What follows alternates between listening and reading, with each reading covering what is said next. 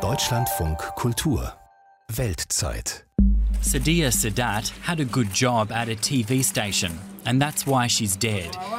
This is her funeral in Jalalabad, eastern Afghanistan. Sedia Sedat, das ist eine Journalistin, die in diesem Jahr getötet wurde, im März, von extremistischen Männern in Afghanistan, die Frauen nicht bei der Arbeit sehen wollen und schon gar nicht in einem TV-Sender. Journalistinnen gehören zu den wohl gefährdetsten Gruppen derzeit in Afghanistan, wo Taliban und Islamischer Staat immer mehr Gewalt verbreiten. Allein das regelmäßige Treffen zu einer Redaktionskonferenz, das ist schon zu gefährlich. Jetzt, wo die NATO-Truppen bis Ende des Monats vollständig abgezogen sein werden, nach 20 Jahren Einsatz, geht der Krieg weiter. Viele ländliche Regionen haben die Taliban schon erobert und seit ein paar Tagen auch die Großstadt Kunduz im Norden. Welche Zukunft sehen die Frauen jetzt für sich, für die Meinungsfreiheit und für ihr Land? Ich bin André Zanto, hallo und uns erzählt jetzt mehr Shikiba Baburi. Sie stammt aus Kabul. Wegen Corona und der Sicherheitslage konnte sie jetzt nicht in ihre Heimat reisen, aber sie hat einige Kolleginnen in Afghanistan gesprochen, die uns heute mehr erzählen über ihre Lage. Mein Name ist Khalida Rashid. Ich bin 24 Jahre alt. Ich habe an der Kabuler Universität Journalismus studiert und arbeite seit 2015 bei diversen Medien in Afghanistan. Zurzeit als Reporterin bei Sun TV.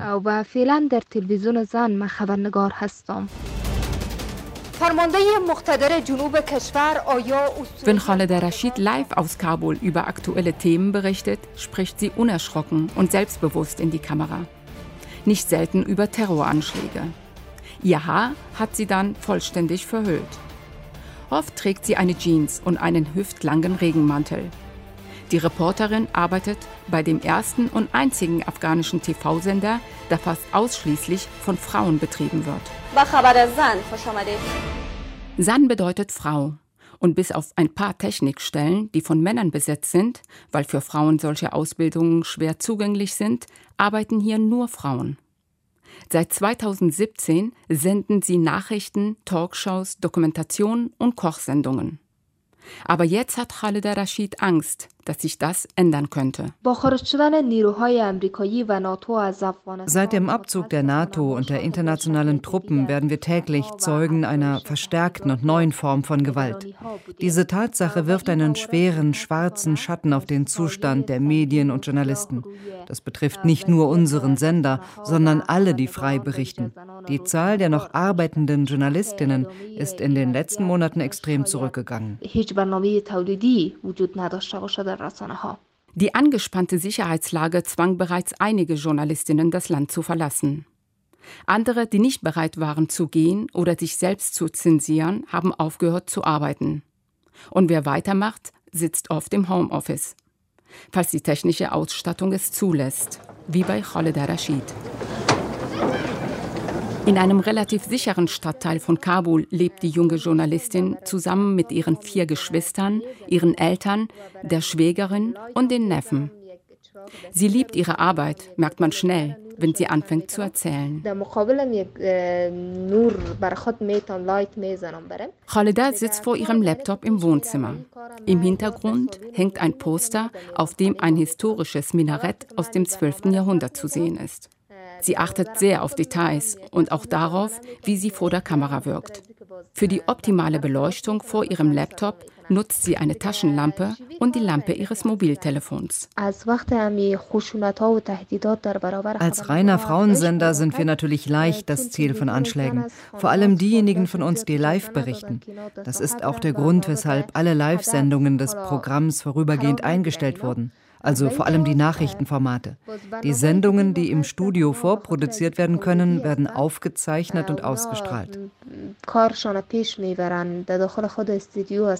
Egal ob als Reporterin, auf den Straßen unterwegs oder im Sender zu festen Zeiten anwesend.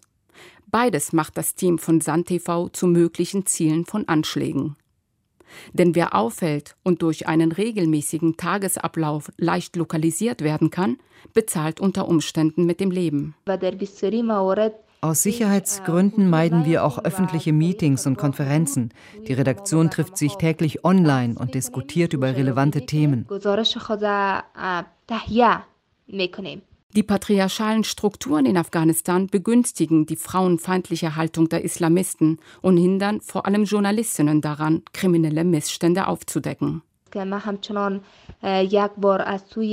Als ich mal über einen Aufstand von religiösen Fanatikern berichtet habe, haben sich Unbekannte telefonisch an meine Familie gewandt. Sie haben gefordert, dass mein Bericht korrigiert wird und ich sogar einen bestimmten Clip lösche. Natürlich änderte SanTV nichts an dem Bericht. Aber solche Vorfälle zeigen, die Gewalt in Afghanistan gegenüber Medienvertreterinnen nimmt zu. Extremisten verübten im vergangenen Jahr mehrere gezielte Anschläge. Und auch in diesem Jahr starben bereits drei Journalistinnen und zwei Angestellte von Medienanstalten. Von den Beerdigungen berichtete die Deutsche Welle. Wahidi fiercely loved her job as a journalist. Militants killed her, Sadia, and their colleague Shahnaz Rawafi on Tuesday. So called Islamic State says it killed them because they worked for a pro government channel. But it seems just as likely they were gunned down for being working women, too. Bedroht werden wir im Moment von allen Seiten, von den Taliban, von bewaffneten Gruppierungen, manchmal sogar von der Seite der afghanischen Regierung oder aus der Bevölkerung, von Menschen, die schlicht nicht wollen, dass Frauen arbeiten. Die alten Ideologien sind noch da in Afghanistan, aber die Fortschritte eben auch. Sie zeigen sich besonders in der lebendigen Medienlandschaft. Seit dem Einmarsch der NATO-Truppen vor 20 Jahren und der Vertreibung der Taliban aus den Großstädten entstanden zahlreiche Print- und Online-Zeitungen, mehr als 200 Fernsehsender und 100 Radiostationen. Weil Werbepartner und zahlungskräftige Kunden im eigenen Land rar sind, erhalten viele Medien finanzielle und logistische Unterstützung aus dem Ausland. Im Norden Afghanistans liegt Mazar Sharif, die viertgrößte Stadt des Landes und Standort des Medienzentrums Bayan Shamal. Jahrelang arbeitete das Zentrum zusammen mit der Bundeswehr. Die Deutschen gaben das Geld und halfen bei der technischen und inhaltlichen Umsetzung. Das deutsche Militär hat das Medienzentrum Bayan Shamal intensiv beraten. Alle Produktionen wurden gesichtet, analysiert und von ihm zur Ausstrahlung freigegeben.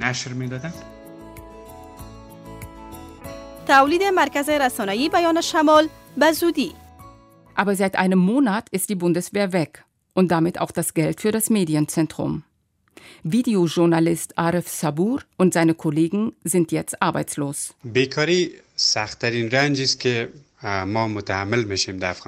In einem Land wie Afghanistan arbeitslos zu sein, das ist eines der größten Probleme, die wir ertragen müssen. Es gibt weder Arbeit noch eine Unterstützung. Die Lebensmittelpreise sind extrem gestiegen und die Mieten sind hoch. Das ist nicht nur eine psychische Belastung, sondern macht das Leben in Afghanistan unmöglich. Arif Sabur ist 32 Jahre alt, leger gekleidet und trägt einen kurzen Vollbart. Mit seiner Frau und Tochter lebt er in der Innenstadt von Mazar Sharif. Die Videos, die er für das Medienzentrum produziert hat, wurden sowohl über die sozialen Medien als auch über den staatlichen Sender Afghanistans in neun Provinzen ausgestrahlt. Mit unseren Berichten haben wir vor allem das deutsche Militär unterstützt, indem wir ihre Erfolge darstellten und die Taten der Taliban verurteilten. Zabur ist einer der wenigen Journalisten, die sich öffentlich äußern. Vorher war geplant, auch mit einer Kollegin zu sprechen, aber sie musste absagen, weil ihre Mutter an den Folgen einer Corona-Infektion starb und ihr Vater mit einer Infektion ins Krankenhaus kam. Und so redet nur Sabur über seine Zeit bei Bayan Shamal. سلام علیک سلام علیک نخستین مجله رایگان و مردمی برای دوستداران فرهنگ و آگاهی Das Medienzentrum hat auch mit Radiosendungen, Fernsehspots und einem monatlich erscheinenden Magazin die Präsenz der deutschen Soldaten den Afghanen immer wieder erklärt und legitimiert. Das half der Bundeswehr. Wie deren Arbeit aussah, beschreibt eine junge deutsche Soldatin in einem Werbeclip im Internet.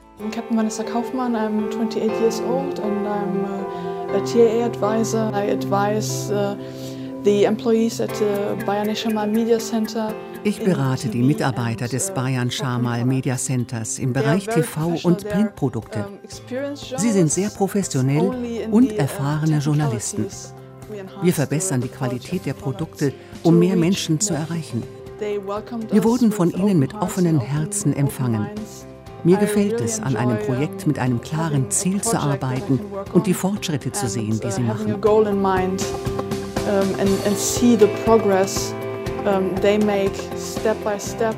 Wenn afghanische Medien mit ausländischen Institutionen zusammenarbeiten, geraten sie besonders ins Visier. Taliban oder IS-Kämpfer sehen deren Mitarbeiterinnen und Mitarbeiter als Verräter an und wollen sie töten. Kein Wunder, dass sie jetzt Angst haben nach dem Abzug der Bundeswehr und fordern, dass die Bundesregierung ihnen hilft, in Deutschland Schutz zu finden. Unter der Überschrift Die Vergessenen 26 veröffentlichten sie eine Online-Petition, in der sie ihre Situation schildern. Wir, die vergessenen 26 ehemaligen Mitarbeiter des Bayan Shamal Media Center haben am 28. Mai 2021 im Camp Marmal, Masai Sharif, unsere Anträge und Dokumente eingereicht, um als lokale Mitarbeiter der Deutschen in Afghanistan in das spezielle Ausreiseverfahren aufgenommen zu werden. Das Medienzentrum wird seit Jahren von der Bundeswehr finanziert, geleitet und direkt beraten. Wir informierten die Bundeswehr über die Situation im Norden und Nordosten Afghanistans. Jetzt werden wir zurückgelassen. Wir fordern die deutsche Regierung auf, unser Leben zu schützen. Das Schicksal der Mitarbeiterinnen des Medienzentrums ist auch jetzt, mehr als einen Monat nach dem Abzug des deutschen Militärs, ungewiss. Fest steht, dass die Taliban inzwischen auch die ehemals sicheren Provinzen im Norden fast vollständig kontrollieren. In den Gegenden, die sie kontrollieren, verbieten sie bereits Mädchen den Schulbesuch. Bedauerlicherweise werden wir zunehmend Zeuge, dass sich die Sicherheitssituation verschlimmert. Die Medien werden manipuliert, die Journalisten bedroht und die Menschenrechte massiv verletzt. Wir erwarten oder hoffen vielmehr darauf, dass die Organisationen vor Ort und internationale Institutionen wie Reporter ohne Grenzen Druck auf die Taliban ausüben. Die afghanische Regierung muss handeln, damit die Frauen und Journalisten nicht auf der Strecke bleiben. Farida Nixad ist Geschäftsführerin des Zentrums für den Schutz von Journalistinnen in Kabul. Eine Einrichtung, die mit Hilfe von Reporter ohne Grenzen 2017 eröffnet wurde.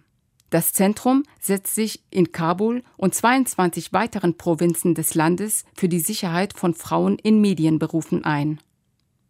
Die moderne und weltoffene Nixort hat sich stets für Frauenrechte und für das Recht auf freie Meinungsäußerung engagiert und viele internationale Preise erhalten. Sie lebt mit ihrem Mann und ihrer Tochter in Kabul. Durch die vermehrten Anschläge der Taliban sieht die eigentlich eher optimistische Nixat die Zukunft des Landes bedroht. In den Provinzen, in denen die Taliban sich durchgesetzt haben, erlauben sie den Frauen nicht ohne die Beachtung der Hijab, der strengen islamischen Kleiderordnung, das Haus zu verlassen. In Anbetracht dieser und weiterer Tatsachen befürchten wir, unseren Kampf aufgeben zu müssen. Wie sollen wir unter solchen Umständen die Journalistinnen, die großes Vertrauen in uns haben, beraten und beschützen? Wir selbst als Organisation sind sogar in großer Gefahr. Wir sind besorgt und raten vielen Journalisten dazu, mit der Arbeit zu pausieren, aus den Provinzen nach Kabul zu kommen oder bei extremer Gefahr für eine Weile das Land zu verlassen. Das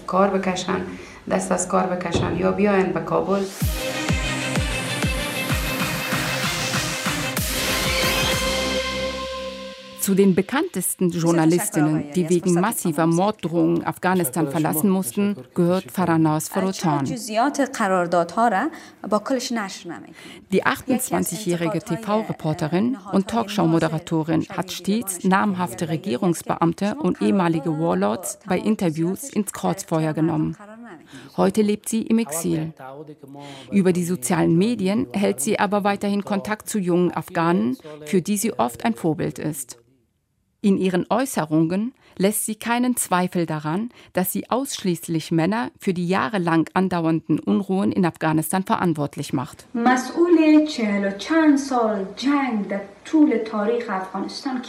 Wer hat die Bürgerkriege angezettelt? Die Männer. Wer hat an den Friedensgesprächen in Bonn teilgenommen? Die Männer. Wer hat danach die Macht an sich gerissen? Die Männer. Wer sind die Taliban? Männer. Jetzt, wo es um die Friedensgespräche geht, wer sitzt dort und verhandelt? Die Männer. Amerikanische Männer, afghanische Männer, Männer, Männer, Männer, Männer. In dem Interview mit der BBC Anfang des Jahres forderte die Exiljournalistin, dass Frauen gleichberechtigt an dem Friedensprozess teilnehmen sollen. Der Frieden, der ohne die Stimme der afghanischen Frauen verhandelt wird, ist kein Frieden. Das ist nur eine kurzfristige Transaktion, bei der es um die Machtverteilung geht und nicht um die Zukunft des afghanischen Volkes. Wir Frauen stellen die Hälfte der afghanischen Bevölkerung. Ihr könnt uns nicht ignorieren. 2019 hatte Forotan eine Diskussion über die Folgen einer Machtübernahme durch die Taliban angestoßen. Welche Freiheiten können und wollen wir nicht aufgeben? fragte die damals 26-Jährige in den sozialen Medien. Sie selbst machte den Anfang. Ich bin eine Journalistin. Meine rote Linie ist mein Stift und meine Menschenrechte. Was ist eure rote Linie? Unter dem Hashtag Meine rote Linie meldeten sich hunderte Männer und Frauen und sagten, worauf sie nicht mehr verzichten wollen in Afghanistan. Freie Universitäten. Religionsfreiheit. Die freie Meinungsäußerung. Ohne Zensur und Stacheldraht. Die Einhaltung der Verfassung. Die Beteiligung von Frauen. Das ist meine rote Linie. Das ist meine rote Linie.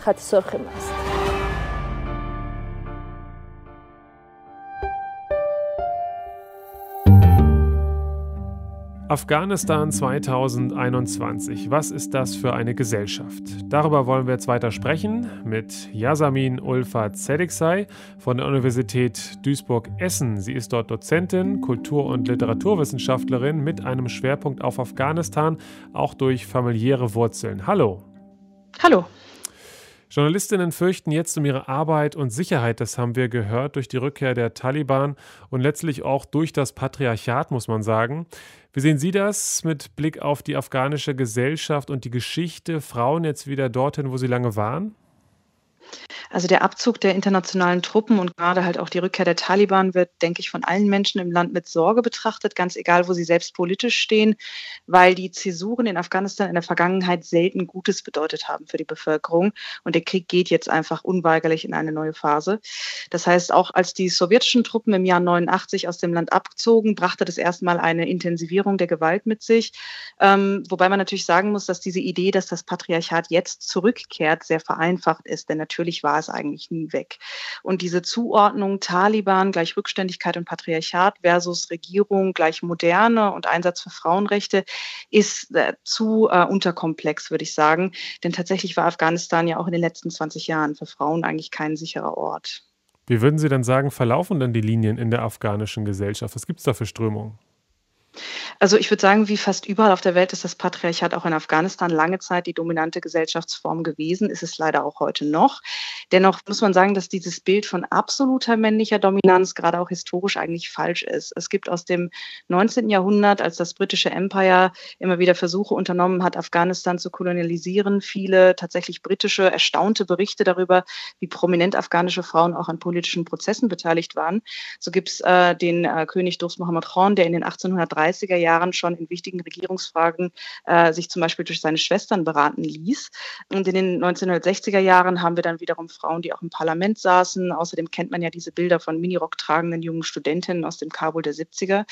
Was bei diesen ganzen Bildern jedoch stets vergessen wird, ist, dass diese einflussreichen Frauen, die es immer gab, immer aus gut situierten Familien kommen. Das heißt, Afghanistan ist eine stark hierarchische Kultur und so wird ein armer Mensch äh, stets weniger Rechte haben oder hatte bisher stets weniger Rechte als zum Beispiel eine wohlhabende Frau aus einer angesehenen Familie. Und das Problem ist, dass seit 2001 viele Hilfsgelder leider aus, aus dem Westen auch veruntreut wurden und von einflussreichen Regierungsmitgliedern und deren Familien ins Ausland gebracht wurden, gerade nach Dubai und die Emirate, sodass die Kluft zwischen Arm und Reich seit 2001 stetig gewachsen ist und heute stärker ist, als sie es wahrscheinlich jemals zuvor in der afghanischen Geschichte war. So ist in den afghanischen Medien zum Beispiel das Thema Korruption viel wichtiger als Bildung oder das Tragen der Burka, was man hier halt eben meistens fokussiert. Und der korrupte Politiker, der in Afghanistan Solidarität und Moral predigt, um dann in Dubai bei, bei wilden Partys sein Geld zu verpassen, ist mittlerweile sogar ein beliebter Charakter afghanischer Comedy-Shows geworden, einfach weil es das so häufig gibt. Ja, da sind sicherlich einige Stereotype da am Werk in der Berichterstattung äh, aus unserer Sicht. Aber wie würden Sie das sagen? Warum ist es denn so weit gekommen, wenn Sie das geschildert haben, dieses Bild von den Miniröcken in Kabul in den 70ern, äh, zur Situation heute? Ist das Religion? Ist das Familie? Stammesstrukturen? Wie würden Sie sagen, was ist die Ursache dafür? Also ich denke, in erster Linie ist der Grund dafür wirklich einfach Krieg. Ne? So einfach es klingt, so schwierig ist das, ist das natürlich dann in der Umsetzung.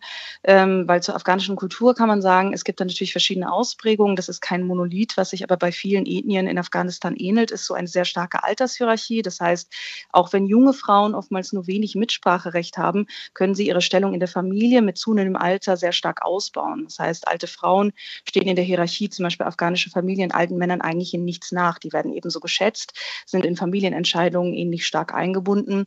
Und äh, da gibt es ein ganz schönes Beispiel. In den letzten Jahren in den westlichen Medien wurde immer wieder die Geschichte von Bibi Oisha gebracht. Das ist eine ältere Frau, die selbst als Warlord Männer im Kampf gegen die Taliban angeführt hat und äh, sich mittlerweile, je nach Medienberichten, den Taliban entweder ergeben oder angeschlossen hat. Das ist nicht ganz klar. Was jedoch klar ist, ist, dass lokale Taliban-Führer im letzten Herbst mit ihr persönlich verhandelt haben.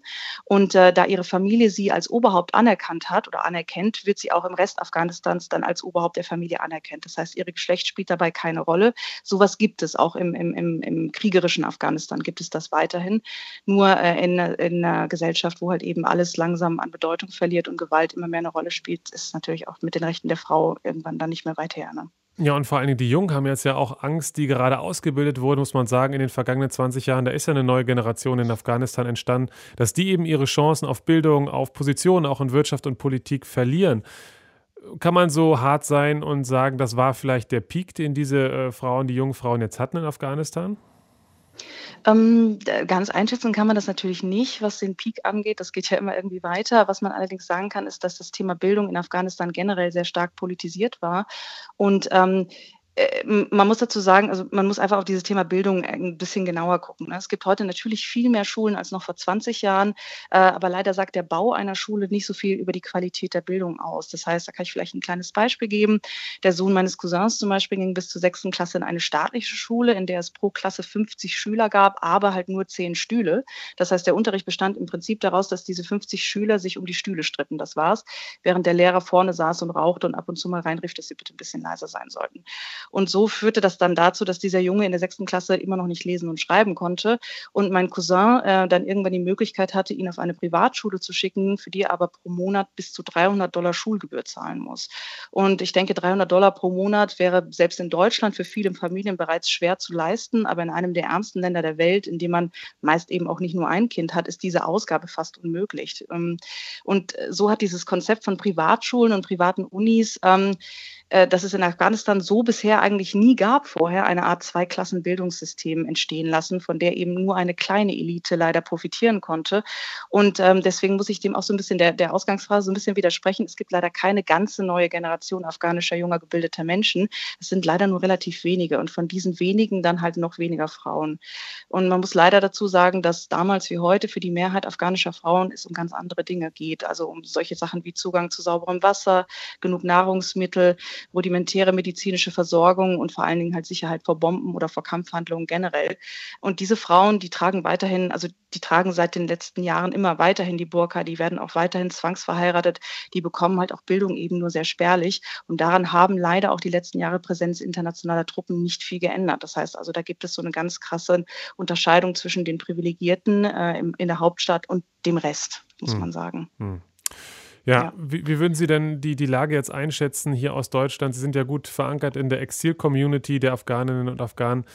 Ähm, mhm. Auch durch Ihren Vater, der aus Afghanistan stammt, haben Sie mir mhm. gesagt. Äh, wie sehen die Menschen hier, die äh, da wirklich eine familiäre Verbindung hin haben, die Lage in ihrem Heimatland?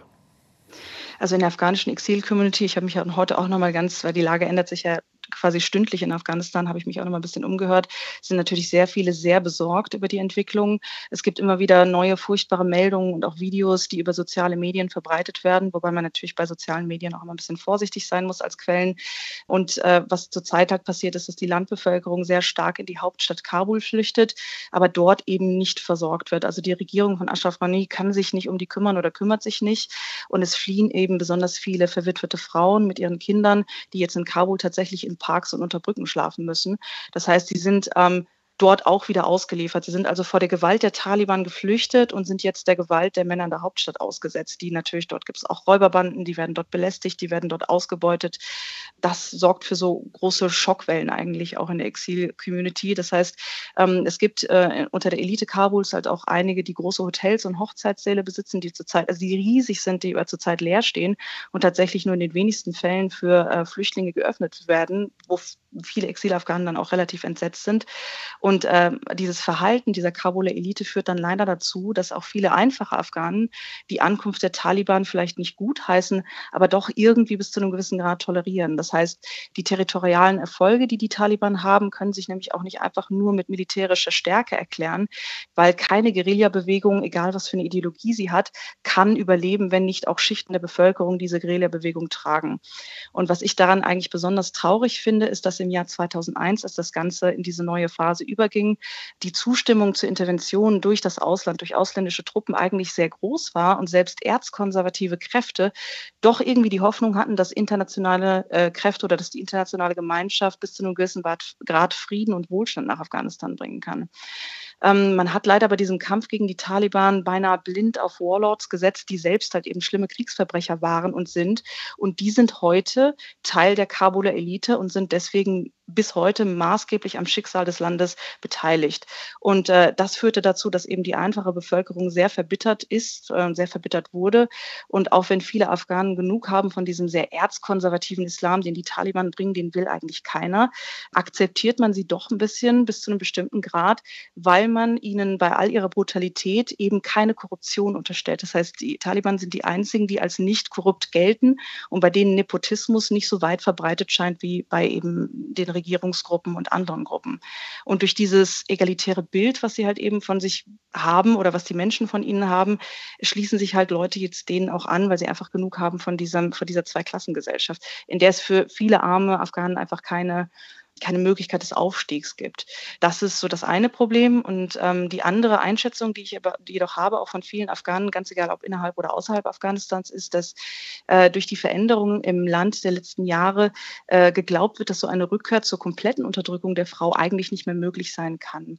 Weil viele afghanische Männer für ihre Töchter, Schwestern und Frauen eben eine gute Zukunft haben wollen, die wissen Bildung zu schätzen und wollen sich, selbst wenn sie dann unter den Taliban leben sollten, wollen sie sich trotzdem durchsetzen und wollen trotzdem sagen, sagen, dass Frauen halt eben nicht mehr komplett ins Haus verbannt werden sollen. Ob sie das natürlich schaffen, ist dann wieder eine andere Frage. Und ähm, vielleicht kann man das noch dazu sagen. Es, es ist so, dass dieser Afghanistan-Krieg ja hier gilt er als, als Krieg, der jetzt 20 Jahre dauert, aber für Afghanen selber hält dieser Krieg ja jetzt schon über 50 Jahre an mit immer wieder neuen Phasen.